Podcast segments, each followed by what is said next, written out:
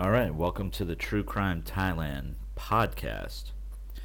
Uh, around here, you know, I'm not going to mess around with fancy intros or music or sound effects. It's just not my style. I get right to it. Uh, we're going to keep it just raw and simple. What I plan to do with this is really just riff on the day's stories things that people are talking about. Really, just have some fun uh, because there's a lot going on in Thailand, and I think we've forgotten how to have fun. You know, that's one thing I've noticed over the past year and a half. A lot of people I know, the life and the fun and the energy and their vitality has just been sucked right out of them. Uh, a lot of people I know you know going through rough times right now, both Thai and foreigners in Thailand and, and abroad. And I figure with this podcast, what I can do is talk about the serious things that are going on uh, in Thailand. Like for instance, we've got this uh, cop down in what was it Nakhon Sawan who was involved in uh, the alleged murder of a drug dealer who they were trying to extort two million baht from. And uh, there's four or five cops involved. The the CCTV video leaks, and uh, you know hits social media, and they do a little digging and Mr. Joe Ferrari has a 60 million baht house. He's got every every uh, Italian and German car you can imagine. And people are shocked and surprised about this.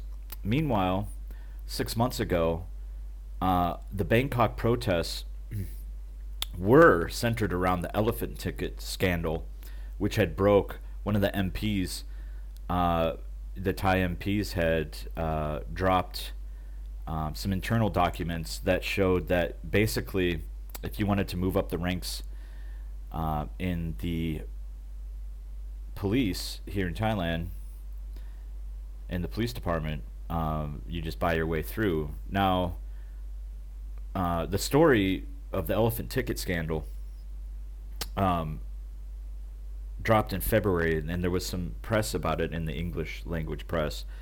Uh, even the South China Morning Post covered it, uh, and so this was in February, and not a word of it since. And that's how the the, the news cycle works in Thailand, uh, with crime and corruption matters. Is there will be a flurry of press coverage, tabloid style press coverage up front uh, for a few days, uh, sometimes a week, sometimes a couple, and there's really no follow through in it, either from the, the press or uh, the justice system. And that's by design here. And people are still kind of shocked and surprised that this stuff happens and expects there to be some sort of recourse.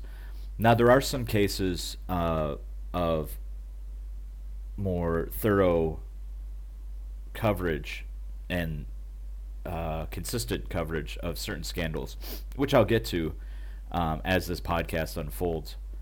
Uh, honestly, though, I've you know kind of like uh, contemplated my role in uh, this true crime Thailand thing I started um, last year, and I'm not here to break any news stories or change Thai society. I quite like living in Thailand myself, and uh, I recognize that this isn't my country. And honestly, as a foreigner in a country, uh, you know, I respect what the people do here and their decisions. I'm not here to, you know, change anything. I will comment on things, and I'll comment on people's comments, but I'm not here to you know break any new ground or or anything and that's it's it's and the reason why I say that is some people have privately gotten in touch with me um, over the months uh, to kind of like push me in that direction. And honestly, I'll tell you, I got involved uh, with this project uh, because, and I'll just basically be really blunt with you and keep it honest. Uh, I write fiction, uh, and you know, there's the old, uh, kind of like worn out stereotype of the foreigner in Thailand who writes crime fiction in Bangkok. Well, I'm not in Bangkok. I, lo- I love Bangkok, but I, I've never lived there and I don't want to live there. Um, I visit frequently and, uh, you know, I've enjoyed my time there. But, um, you know, uh, I'm writing a little bit different because it, uh, you know, it, it uh, it's just gonna it's just gonna be a different thing. Like I've gotten feedback uh, from my writing from a lot of people who read, who are well read in um, crime fiction set in Thailand. Uh, my books will be set kind of like more internationally. Sometimes the stories happen in Thailand. Uh, it's just not going to be in Bangkok. They're, we're going to be going all through the region. It's going to be fun. You know, I'm I keep my stories fun and exciting, kind of like old school pulp. You know, where it just kind of grips you page to page, and you keep turning just because it's so. Uh, you know, it kind of grabs you by the balls, and you really just want to keep reading because it's fun. You know, like that style, not too serious, uh, but also kind of makes you think a little bit.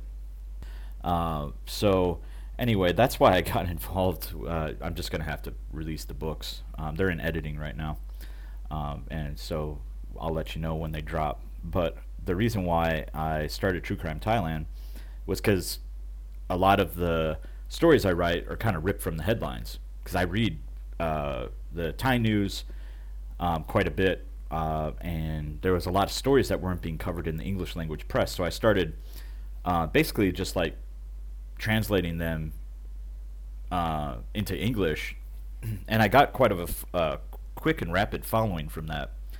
Um, there was a lot of people who enjoyed them uh, on Facebook and Twitter, and I started an email newsletter, and I started doing more in-depth stories on historical crimes, like Boon Peng uh. Uh, he was the serial killer monk who killed as a monk uh, and had uh, like a, quite a cult following down in, in Bangkok about 100 years ago. And he was the last person who was decapitated in Siam. Uh, public execution, the last one. um, so I wrote like a uh, in-depth kind of coverage of him from like Thai sources that hadn't really been published in English yet. Um, so I tried to be as thorough as possible and I also connected it to Ice Heaplek, who was a um, another serial killer, a very privileged man uh, in Bangkok, who uh, was caught last year, and now he's sentenced to death. Um, and so, like, I've done that kind of story. Si Ui, the um, cannibal, the Chinese uh, immigrant who was just like a farm laborer uh, who was down by uh, kind of like the Hua Hin, Hua Hin area, uh, and then he moved his way up to Bangkok and Rayong, and he killed along the way. He killed an eight kids' organs. Um, so there's like a saying and uh, like an old saying, a warning to kids in Thai, and I'm gonna butcher the Thai, so I'll just say it in English. Um, I understand Thai fairly well, but my pronunciation and uh, speaking skills with Thai are just shit. I'll be honest. Uh, so I'm not gonna come here and you know rattle off some old adage in Thai, but uh, the the saying basically goes, "Watch out, be good, or si ui will eat your eat your liver." And it's just an old saying to keep kids in line. Um, and you know it's it's accompanied by this really frightening image of Si Ui, of him uh, with his gaping mouth and teeth, uh, like he's gonna bite you. Uh, so if you've seen that, I wrote a whole article on him, uh, and I've you know investigated some more modern crimes. Um, the Chuck Diddleston story, which a lot of people came to my work for, uh, w- and was shared by like Stickman Bangkok, uh, was put into his last weekly newsletter. Uh, you know, uh, which was cool because a lot of people came to my work and through my e- to my email list through that. So I did. A, it was like a fifteen thousand word uh, survey, and I would say kind of an investigation into the murder of Chuck Diddleston, and it was the reason why I started looking at the case was from 2016. They found um, Chuck in a freezer down in Bangkok, chopped up. Um, his head was chopped off and, and his legs and everything. And um, one of my readers had emailed me and said, uh, you know, take a look at this case. What's going on with this? Because everyone up until that point had focused on the uh, supposed killers, one of them who is still locked up in a prison somewhere in Bangkok.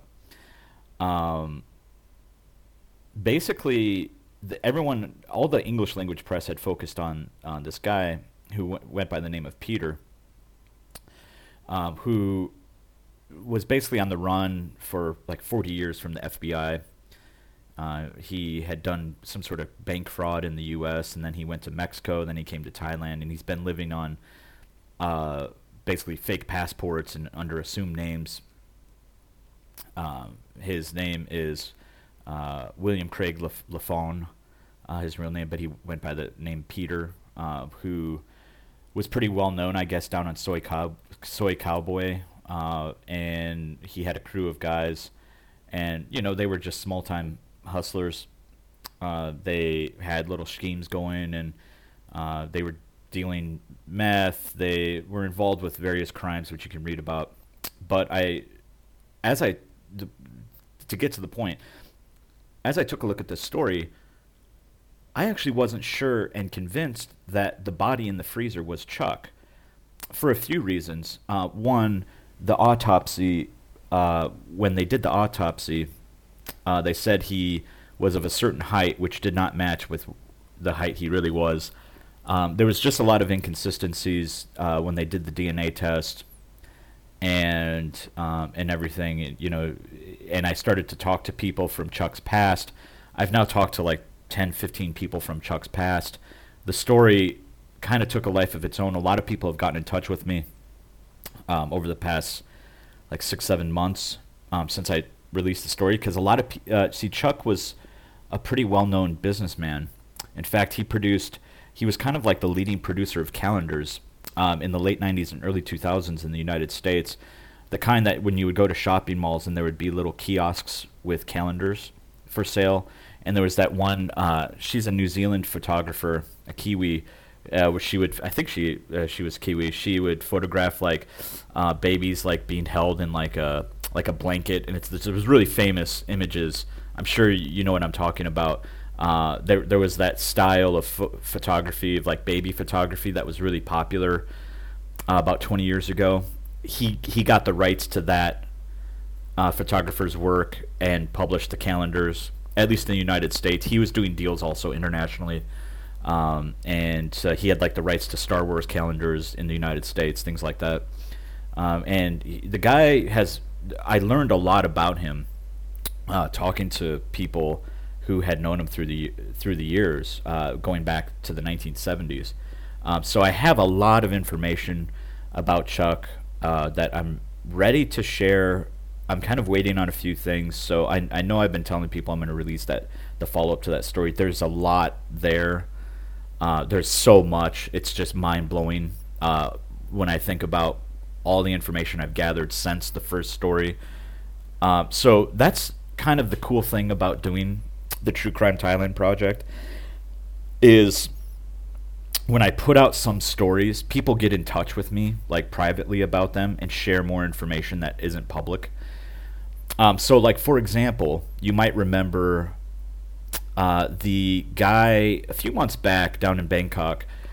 Uh, he he was dressed up in a suit and a tie, and he was uh, a bigger guy, uh, and he was former U.S. Uh, military and he had kidnapped like a Taiwanese businessman right from a cafe just in broad daylight uh, down some somewhere in the trendy part of Bangkok.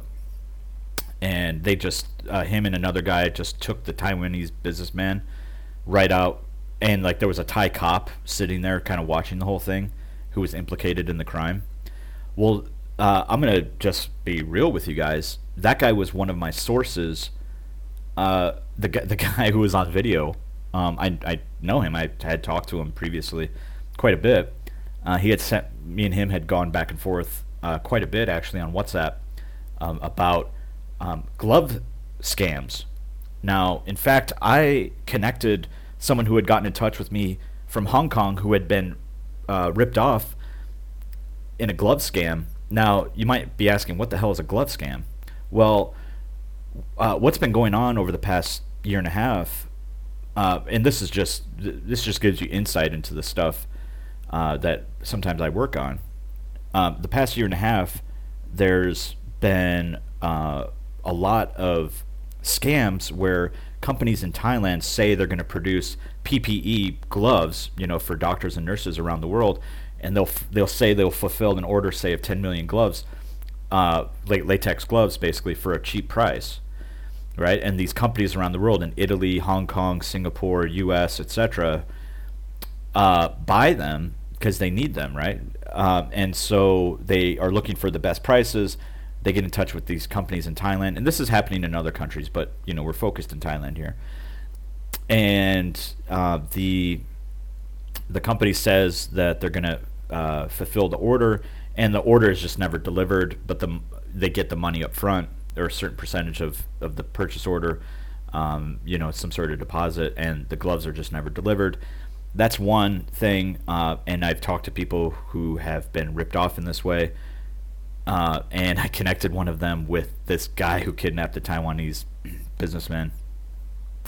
Uh, because what the guy who was going around and solving these problems for these businesses, it was a little off the books.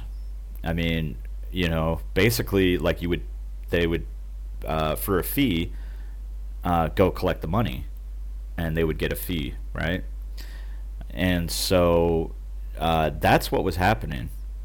And I haven't been able to get in touch with the guy since. Uh, he's kind of dropped off the radar. I think he was trying to leave Thailand at some point. That was the last I heard. Uh, he got caught up at uh, Swampy. But you see, so I'm just giving a little insight. Uh, there's a lot of stories like this. I've been sent just like a lot of stuff that uh, I'm not even comfortable talking about by people, you know, and so that's why I've kind of taken a big step back and covering like contemporary like stories that are happening now, like in the headlines, um, and stuff that doesn't get coverage too much in English because I find stories that aren't even covered in English that would blow your socks off. Problem is, as I've written about them, there's people who are watching it basically, keep tabs on this kind of stuff, and they've gotten in contact with me and they start sharing information that I don't necessarily want or need to know. and so I've taken a big step back um, from doing this, and I want to focus. So this is kind of like the point of this uh, podcast. I want to focus on fun stories, and they don't have to be fun. Like it doesn't have to be like you know, family of three goes down to the water park and has a blast. You know, and they they drink pina coladas and uh, you know they go go karting. I don't mean that kind of fun. I mean, you know, stories that are serious, but have we can we can have like a fun spin on it. Like so, for example, and and I want to get a little bit into the kind of the talk of the town type stuff. So you know, and here's the thing, I don't want, and I don't expect any sort of um, like I'm not in this for financial gain, right? Uh, I don't expect like full paid uh, trips to five star resorts in Phuket or anything for by doing this. If you if you know what I mean, right? Like I, I don't expect like, and I'm not gonna be some sort of weird influencer or, you know, I'm not gonna be like posting selfies as I go to like five star resorts while telling everybody else they've got to stay home, because like right now in Thailand, you know, people really are suffering. Like there's farmers in the north who can't sell their lamyai uh, for more than one baht a kilo, when in past years they were getting 20, 25 baht per kilo, because uh, China just stopped buying them. and that's that was like a major market for this stuff.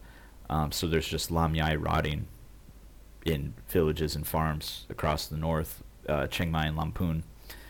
Uh, there's you know people who've just been devastated in Thailand, and even foreigners now are kind of feeling the feeling the pinch because a lot of you are you know teachers, and I've read. I'm not a teacher, but I've read you know people's talk about how schools have stopped hiring, and you know I've talked to a few friends who are teachers. So, but my point is, I'm not looking to you know get any gain from this. I want it to be a fun place where kind of like a like a space where we can have conversations about Thailand and keep it real. This isn't just some podcast where I'm going to get on and talk about, uh, oh, my top three favorite books about Thailand and then rattle off some books that were written by some professor at Chula University that I've never even heard of. I want to do book reviews that are fun and interesting on books that kind of grab me and I feel like are interesting. Like for example, um, a book. Uh, now, I have a friend, and uh, not friend, but like kind of like a fellow uh, true crime writer here in Thailand who's raised questions about this book and excuse me and the author. Um, but there was a book on the Thai occult I thought was really interesting that I shared a few weeks back. Um, I want to do like movie reviews of like Thai gangster films. I want to be able to do interviews. So if there's people out there, and I don't care what your background is, I just want people who are good to talk to have a, a new angle on Thailand, different angle. I'm tired of like the the shit that happens in the Farang ghettos, where you know it's just like posting, and this is on Facebook, Twitter, doesn't matter, posting pictures of you know the last burger you ate. Listen, I love burgers, and there's a burger place not far from where I live that I love. But listen, I want interesting stuff about Thailand, not just like your f- last favorite burger spot or like you know the last picture of the Bangkok skyline skyline you took. There's a million of them. I want like interesting perspectives. Uh, people out there, you know, uh, doing things a little bit differently, uh, who would want to get on and talk. Totally open to it. Uh, but that's kind of what we're doing here. So the way it's going to look is, uh, you know, a couple times a week, two, three times a week. Uh, I'm going to do a survey of the latest news that's happening, if it catches me, uh, and I might have a guest. I might talk about one of the stories I'm researching, which uh, there's quite a few I have in my roster of stories. I've got uh, a whole lineup of stories that are kind of backlogged right now. I'm working on uh, getting my novels out, you know, so I've got a lot of projects going on, but I wanted to add this because I feel like there's, like, you know, as a foreigner in Thailand, this is just my opinion.